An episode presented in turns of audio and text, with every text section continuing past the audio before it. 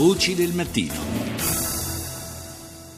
Ormai da tempo è nota la presenza di organizzazioni criminali italiane in Canada, ne abbiamo anche parlato in passato qui a Voci del Mattino. Lo storico fenomeno delle infiltrazioni di mafia e ndrangheta ha fatto sì che il paese nordamericano diventasse anche terra d'approdo per diversi latitanti, dei quali l'Italia cerca di ottenere l'estradizione. Le iniziative in tal senso, tuttavia, sono frenate dalle differenze fra gli ordinamenti giudiziari nazionali.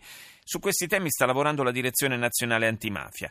Rita Pedizzi ha intervistato Marco Del Gaudio, sostituto procuratore, che all'interno della DNA è responsabile proprio della cooperazione internazionale. Sentiamo. Le nostre criminalità organizzate, principalmente l'andrangheta e Cosa Nostra, sono sicuramente presenti in territorio canadese, non soltanto presenti come colonizzatori. Tradizionalmente si pensa che le nostre criminalità organizzate vadano semplicemente a svernare in altri paesi, magari per sottrarsi no, ai nostri provvedimenti giudiziari. In realtà l'impressione che avevamo, è molto più di un'impressione, che alcune delle strategie globali di Cosa Nostra e soprattutto dell'andrangheta venissero in realtà attuate effettuate in incontri eh, che eh, venivano effettuati oltre frontiera, quindi non soltanto in Canada, anche in Olanda, anche in Australia, ma certamente abbiamo avuto la percezione netta che alcune strategie globali, soprattutto legate alla gestione dei traffici stupefacenti, ma anche legate alle dinamiche perfino locali, venivano pensate e ideate anche altrove. Quanti latitanti ci sono in Canada? Il numero esatto non glielo posso dire, ci sono sicuramente più di 10. Il punto è che eh, spesso vi sono ostacoli burocratici, formali, giuridici che vengono frapposti dal paese che riceve la richiesta di estradizione per poter ottemperare la nostra richiesta. E noi siamo andati in Canada dopo che una delegazione di magistrati e di funzionari canadesi era venuta qui in Italia per chiarire bene i profili di ostacolo che si proponevano da un punto di vista legislativo per cercare di semplificare i rapporti di cooperazione che riguardano sicuramente l'estradizione, cioè la consegna di soggetti che siano colpiti da provvedimenti di arresto in Italia, ma anche la possibilità possibilità di fare indagini comuni, di scambiare elementi di prova, cercando di individuare una piattaforma comune, delle semplificazioni alle formalità che spesso ostacolano a volte anche per una cattiva formulazione delle richieste la uh, possibilità di ottenere poi dei risultati sia in termini di consegna che di raccolta di elementi di prova. In Canada è in corso uno scontro fra organizzazioni mafiose. Dalle nostre informazioni direi di sì. Tradizionalmente Cosa Nostra è presente nella parte francofona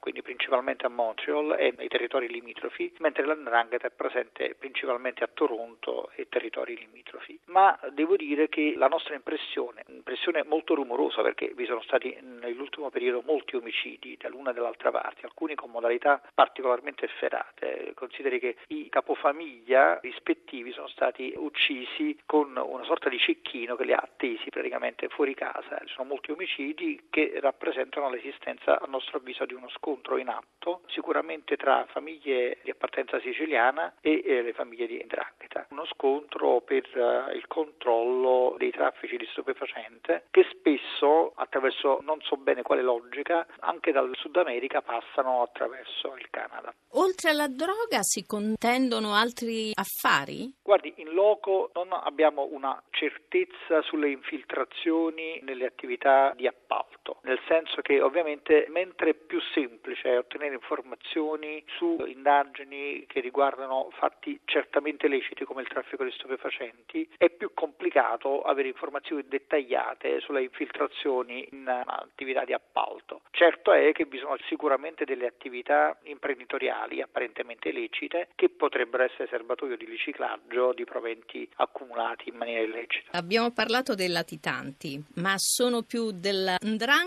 o della mafia siciliana? Della ndrangheta loro hanno un problema di riconoscibilità dell'esistenza di associazioni mafiose, in questo caso andranghetistiche, e di provare l'esistenza ovviamente di queste associazioni anche relativamente al loro territorio. Abbiamo quindi portato le nostre sentenze passate in giudicato sulla esistenza dell'andrangheta, su come funziona andrangheta e cosa nostra e abbiamo anche spiegato come funziona il nostro ordinamento perché una determinata fattispecie è punita da noi, che cosa significa 416 bis che ovviamente loro non hanno in questi termini e abbiamo cercato di capire qual è il loro reato principale. Esiste in Canada un reato di associazione per delinquere, ovviamente non mafiosa, ma che ha delle caratteristiche tendenzialmente assimilabili al nostro reato. E quindi abbiamo cercato di fare ecco, uno scambio di esperienze. Quindi sono differenze di ordinamento giuridico? Sì, lo L'ostacolo principale è rappresentato proprio dalle differenze di ordinamento giuridico che spesso creano un ostacolo per le corti. In Canada è molto complicato per esempio ottenere un'attività di intercettazione che loro effettuano ma in un modo completamente diverso ed è complicato per esempio ottenere un sequestro di documentazione bancaria. Non è impossibile però è complicato e quindi bisogna avere la pazienza, la capacità di interpretare il loro ordinamento e fare delle richieste che siano accoglibili secondo il loro ordinamento e che ovviamente siano soddisfacenti per il nostro.